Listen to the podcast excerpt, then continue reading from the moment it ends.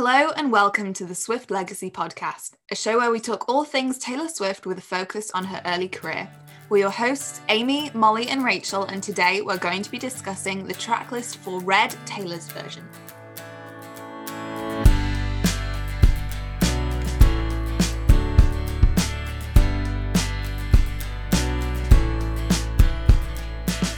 Before we get into the content of this episode, I think we should take a moment to appreciate that in our previous episodes, we predicted that the vault would include Nothing New, a collaboration with Ed Sheeran, and co writes with both Lori McKenna and Mark Foster. And all four of these predictions came true. So today we want to take an in-depth look at the tracklist for Red Taylor's version of Vault and put together all the information we already know, as well as delving into our own speculations. As well as myself, Molly, and Rachel, for this episode, we are also excited to be joined by Emmy from 10 Years of Taylor. Let's do them in order. So we'll start off with Ronan, which was written by Taylor and she credits Maya Thompson as a co writer because it was inspired by reading her blog. Obviously, we have already heard this song. Uh, it was originally released in September 2012 as a charity single, with all proceeds going to cancer charities. This was essentially the first vault track to be confirmed when Maya Thompson posted part of an email that Taylor had sent her to let her know just a few days before the tracklist was officially released. Taylor sang the song twice, once for Stand Up to Cancer and again on the 1989 tour. And it did actually reach number two on the Billboard Top 100, right behind We're Never Ever Getting Back Together, which was number one. I actually got a lot of hate for posting this on my Instagram saying I thought it was going to be on the Red Vault. Like people were like, definitely not. No, that's so stupid. That's so insensitive. Taylor would never do that. If she hadn't included it, then people would say the exact same thing, anyways. It really Exactly. is a lose lose situation. Like people would say she's attention and money grabbing for putting it on, but they'd also say she's not raising awareness or ignoring it f- if she didn't put it on. So I I'll be honest, I maybe didn't expect it to be on red. I felt like she might re-release it, but not on red. So it did kind of surprise me. I think I like the reasoning she put it on Red, like how Red is an album of red emotions and like definitely everything that Ronan encapsulates. It's a red emotion. I think it's fitting. I think I think I thought it was going to be on there as long as Maya gave approval, which she obviously did. And I think actually hmm. the timing is is really nice because she's releasing a book all about her experience with childhood cancer, and so to have Ronan be re-released alongside around the same time that that book is being released is really going to help with awareness, I think. And she's very active on social media, always posting, always trying to do things, charity things, stuff like that. It's not like she wants to keep it super private. She's um she's very public about it. So I think that as long as she feels like it's it's an honor and she's very happy for Taylor to do it and it's being done in the right way, I think it's it's really good that it's going on red. Definitely. So, moving on, the second song from the vault is Better Man, which was originally recorded and released by Little Big Town in 2016 and stayed at number one in the country charts for two weeks. Taylor has performed this three times live at Super Saturday Night in 2017, at the Bluebird Cafe in 2018, which we still don't have the full performance of, and again in 2018 at the Reputation Tour in Nashville. Petition for her to release a bonus of the full recording of the Bluebird Cafe because the inner circle have that. The next song on the vault is Nothing New, which will be featuring Phoebe Bridgers. Now, we don't officially know the writers of this one, but we would assume that it's a solo write, considering that Taylor wrote it on a plane from Sydney to Perth. So we would suggest that it's probably going to be a solo write unless there are edits after. Would you Hmm. agree? Yeah. Do you guys Okay. think Nathan Chapman's going to produce that or not? From what you said previously about his maybe political alliances, I feel like it's not necessarily particularly likely. Which is quite sad. It's been like nine years since she's worked with him anyway now, though. That's so sad time. though, because they did make some incredible songs together. Yeah. Yeah. they did. So the lyrics that we know about Nothing New are I'm getting older and less sure of what you like about me anyway. How can a person know everything at 18 and nothing at 22? And will you still want me when I'm nothing new? So we know it's written in March 2012 on a plane between Sydney and Perth on an Appalachian dulcimer, which I really, really, really hope we get on the Vault version of it. I think that'd be so pretty, almost kind of like invisible string. Um, and it's Joni Mitchell inspired, but um, you all heard that podcast before, so we'll, just, we'll just put a park in that one. On. And to quote Taylor's diary from the song, she says it's about being scared of aging and things changing and losing what you have. I feel like just every time we mention nothing new, we go on to the whole Joni Mitchell rant. So we will try to contain ourselves for that. But if you want to hear the whole Joni Mitchell backstory, then do listen to our other Red episodes because we delve right into all of that drama. The fourth song from the vault is Babe, which was written by Taylor and Pat Monahan from Train, who were the original artists of Drops of Jupiter, which Taylor performed on the Speak Now World Tour, which is one of my personal favorites of her covers. And Babe was originally recorded and released by the duo Sugarland, made up of Jennifer Nettles and Christian Bush in 2016, with Taylor as a feature singing backing vocals. Now, I don't know whether this is an unpopular opinion, but I've always thought that Jennifer's vocals were too harsh for the song. So I'm really excited to hear Taylor sing the lead on this version. And I also think that the Sugarland version seemed to lack emotion in the vocals, which is something that Taylor excels in injecting in her own recordings. Yes, like you said, I think it's like all of Taylor's songs, I think they're all better when she sings them. Like, I don't think I've heard a cover by anyone that I prefer the cover instead of Taylor's. I think she sings her song from the heart and it's from her, it's her lyrics. It's better when it comes from her. I just think Taylor's going to go hard on that bridge. Like, since you admitted it, I keep picturing her lips on your neck. I can't unsee it. Or she's going to go hard. I feel like there will be a newfound appreciation for Babe within the fandom when this is released. Like, I don't think it got quite as much attention as it maybe deserved because it was possibly too different from how she may have originally intended it to be or how she would have done it and she would have recorded it. The vocals are quite different.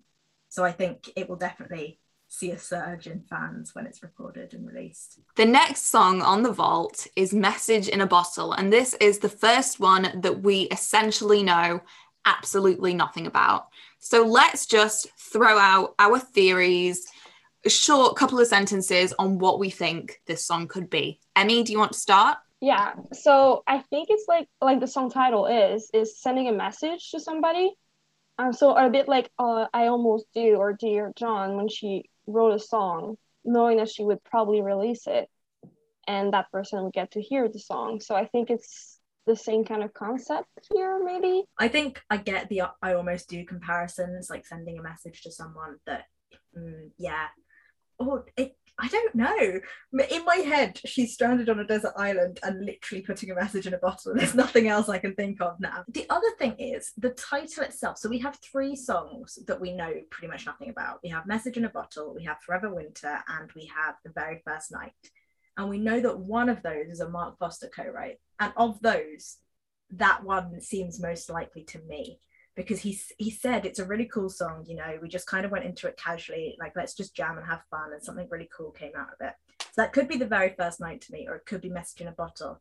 Don't think it's going to be Forever Winter, but I think that's skewing my my theories about it because in my head it's Foster, and that description doesn't go with the I almost do theory that Emmy said. But it could very well be that Foster was on the very first night, and I'm completely wrong. So I feel like I don't know why, but in my mind, the Mark Foster collab, or not collab, but co-write is the very first night. But for me, Mhm. message in a bottle, I'm kind of almost thinking like crossed wires communication in that I don't know. I just have this picture that she's like, she's written all of this down, put it in a bottle, thrown it out to sea, but then water's got in it and like all the words are smudged and like it's a wrong, wrong interpretation of the letter and what she was actually trying to say.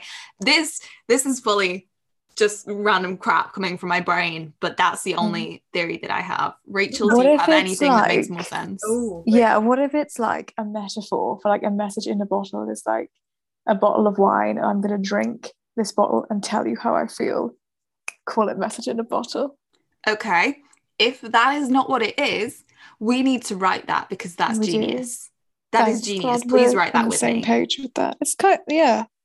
I don't know, but like that then again could have been the reason why she wouldn't have included it on red back then because she didn't really do heavy alcohol references back then. The next song on the Vault track list is I Bet You Think About Me, which is collab with Chris Stapleton. As a co-write with Lori McKenna and a collaboration with Chris Stapleton, it's pretty safe to say that this is going to be a country song. This is the only one of the songs that we've got that the inner circle actually have. And so we've got a description of this song, and the description says Taylor shares the contrast between her life growing up and that of the boy she loves. He grew up in a silver spoon gated community and she was raised on a farm. Despite them being in love, reality set in and he realized they were too different to stay together forever. The chord progression and vocal melodies are incredibly beautiful throughout. The vocal lines tend to play over and over in my head long after listening to this song. First of all, I'm really annoyed at Steve for being like, oh my God, the vocals play over and over in my head because no one else can hear them and it's really annoying. And the second thing, is she saying she didn't grow up in a silver spoon community with the pool underneath the floor in the living room? Well, you were upper middle class. you lived in an absolutely massive house. Anyone who's seen the photos knows that. Are you That really like trying to be? such a nice house. Are you really trying to be like, oh my gosh, I grew up on a farm? She But was- that's also like massively about Jake Gyllenhaal though. It was like he grew up with a silver spoon in his mouth because when his parents like s- like screenwrites or something like that. Oh, I don't know. I know I've- nothing I've about that guy other than he doesn't shower. no, no, I really liked him in the day after tomorrow. Like I think I went through the Jake Gyllenhaal phase like at the same time Taylor did, not being funny. Because like I watched this interview where he um was talking about how his parents used to make him volunteer at like homeless shelters or something. Because he grew up really, really privileged and they always wanted to make him like aware of what he had and be grateful. So that's it's a Jake G song. The inner circle also say, and I quote, this is perhaps the most valuable and rare unreleased song in our collection. So we are pretty smug that Taylor is going to be releasing it and further devaluing their collection. Anything to one up Steve. We are we're just really happy. at, this, at this point, Taylor is scrolling through the Inner Circle website going, this one's not leaked. I'll release this one. This one's not leaked. I'm I'm really excited for this one because I think with Chris Stapleton, I mean, I don't know if you guys have heard his voice, but it's like it's so gravelly and like I just think it's going to be such a country song. I'm insanely excited about it. Moving on to Forever Winter. Once again, we know absolutely nothing about this song. So what we're about to say is complete speculation. Emmy, let's start with you. Where do you think this song is going thematically? So honestly, it makes me think of Frozen. I don't know why. For Forever Winter just makes me think of Frozen. I don't think it's gonna be a Disney song, but I just it makes me it makes me think of that. Uh, also, Imagine if she just rewrote Let It Go. It was the pre- Everyone be like, she had Idina Menzel as a special guest. It was an Easter egg. exactly. um, but we know that she wrote a song with Max Martin and uh, Max Martin and Johan Shellback that she never released because she wrote four of them with them, uh, four songs with them. So oh yeah. so the one song that sounds pop to me is Forever Winter. It sounds like it could be repeated over and over again or something like that in a chorus. I don't know. I feel like you know how red has uses the colors as the analogies for like emotions and stages of a relationship. I feel like it's the same thing but with seasons, and that's why it was cut from red because that metaphor had kind of already been similarly explored. It's Yeah. just my prediction. I feel like it's probably going to be a really sad song. And I think it's it's probably gonna have like the whole metaphors of cold and ice and frozen hearts and all of that type of thing. Um, I just I don't know why, but I have like in my mind, like for the visualize a lyric video, like all these flowers like coated in frost and ice icicles. Um but i, I feel like it's going to be a slow song maybe even a piano ballad if Mhm. anything. Um emmy i definitely hear what you say about max martin. However personally i feel like the very first night could be more of a pop thing but It we'll, could be we'll come on to that. it could be. Like we are fully speculating here. Yeah. um molly do you have any ideas on forever winter in my head, the closest song that she's released that I can think it might sound a bit like is Evermore thematically. Mm, Mhm. I was Yeah. thinking that. Yeah, like the whole. I just didn't say it. okay, Rachel. Yes. I, I have nothing more to say except the fact that I think it will be very similar to Evermore. So the next song on the vault is Run featuring Ed Sheeran. Molly called it back in the collaborations episode that we would get another Ed Sheeran collaboration, and we have. So, Run is the first song that Taylor and Ed wrote together, and it's more than possible that it was written on the same day as Everything Has Changed. Yeah, it was on the trampoline, wasn't it? They wrote like two Mm. songs together when she was in Hyannis Port at that new house. Just like Everything Has Changed, this is basically a co write between Plus era Ed Sheeran and late Speak Now era Taylor. So, I have very high hopes for this song. I would really love it to have more of a plus feel to it, lyrically and melodically, than everything has changed. Keeping the storytelling that Taylor is so good at, but then adding some of the insanely specific lyrics that Ed Sheeran excelled at when he was writing his first album. And Ed himself said a couple years ago that he was surprised that Taylor chose Everything Has Changed out of the two songs they wrote together. So he thought, well, he we didn't know the, the, the song title at the time, but he thought Run was better. And I'm glad we finally get to hear it. which makes me so insanely excited because plus era Ed Sheeran songwriting, Molly will tell you I can go on about this for literal hours. There are lots of mixed opinions about Ed Sheeran at the moment, but you cannot deny that he was very talented in his early days. I mean, he, he still is, but he's gone very commercial and very. He's the kind of guy that strikes me as he cares more about the charts than than actually putting out quality music. But Plus was an elite album. Like that album is so good. The penultimate song on the Red Vault tracklist is called The Very First Night. Now, again, we don't know a thing about this. We don't know writers. We don't know any lyrics. Never heard the title before. So, Amy, any theories on what it might be about? Well, I'm glad you asked me because, in fact, I do have some theories, and they are not as in the gutter as your theories.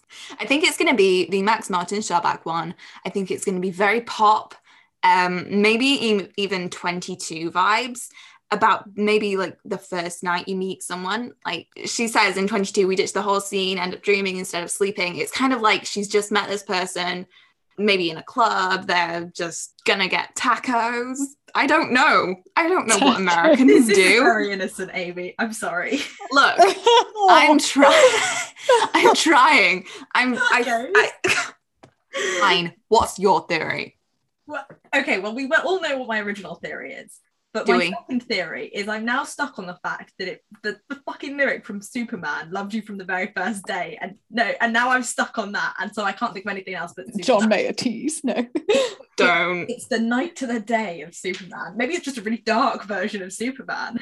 I'm thinking of Holy Ground and that left a note on the door with a joke we made, and that was the first day. That's all I can think of And I think the very first night. That's Diana the lyric that keeps going over in my head. Emmy, do you have any theories for the very first night? Well, I'm just going to bring another example of the very first blank. Um, that very first week in All Too Well, because All Too Well is like the passage of time. So the very first night made me think of that. But your idea, Amy, made me think of um, Enchanted. Like you just meet somebody for the first night. I honestly feel like the title could be unbelievably sad or unbelievably like disco boppy. Like Yeah. there there are two ways that it could go. Um A disco But yeah. song on red, please. Can we manifest? no, I want a disco song on red. it's late. My brain is not working. By disco song I meant 22 well, vibes. Just, just to, you know, you've got to have that roller coaster of emotions and you've got to be really happy before you listen to the 10 minute version of All Too Well. That is It's true. We, we know what she is with track listing. She's like, yeah, I think about my track list so much. And then Do you've it. got like Make them fucking dance, make 22 them all too cry. Well, like we'll never ever get getting back together. Hold up, the track run that is London Boy, Soon You'll Get Better, False God. What the fuck? True. okay with that. We're going to move on to the very last song on the Red Vault, which is All Too Well, the 10 minute version mm. written by Taylor Swift and Liz Rose. Obviously, we already know the normal version, but this is going to be extended 10 minutes, obviously. Now, we do know some of the lyrics already from the Lover Journals. Rachel, do you want to read them? There we are again. You're crying on the phone. Realize you lost the one real thing you've ever known. I walked through the door with you. The air was cold. Pictures on the fireplace that you're showing me around. There we are again when you blew the candle out, took this blazing love and stared it right into the ground, running scared. I was there. You mail back my things in a box with no note except for that scarf from the very first week. Yeah, you keep it in your drawer because it smells like me. Shit, that's really good. You mail back my things in a box with no note. That's so specific. I like just can't. I kind of miss that style of writing. Love Evermore, one of my favorite albums, but that kind of like that really is so real. Like you know that happened. the way that it's just so specific. I just think Mm. that's incredible in her writing. I'm I oh god, I'm just so excited to hear all of God, all of the different lyrics that she came up with for this because whenever she talked about it, like in the red era, it really it sounded like it was just this absolute downpour of emotions made into a song. It it hurts. It physically And they didn't even break up. They got back together after that. to round this off, let's all just say the song that we are most excited to hear from the vault, starting with Molly. nothing new because I'm a Phoebe Bridgers fan and I also am getting older and a bit scared about it. That's fair enough. Rachel? Is it really basic if I say the all too well, don't I? Yes, but I'll let Sorry. you have it. Well. Thank you. Okay, Emmy? I would also say nothing new because we have some lyrics and I hate being teased. I just want the whole thing. I'm with you on that. Okay, I am going to go with I Bet You Think About Me because just purely because it's the Lori McKenna co-write and I love that woman. Not gonna lie, I think this is possibly the re-record I'm most excited for. Really? Hey, Mhm. No, mine's definitely the debut album. Mine, mine's debut as well. Yeah. Also, kind of speak now because I want the Fallout Boy collaboration. Facts. Great. I want emo Drama Taylor. Queen and um, Castle. Yes. Oh Oh, you're speaking our language. Yeah. Unfortunately, that's all we've got time for today, but we want to say a big thank you to Emmy for joining us on this episode. We will see you again next week with another episode of the Swift Legacy podcast.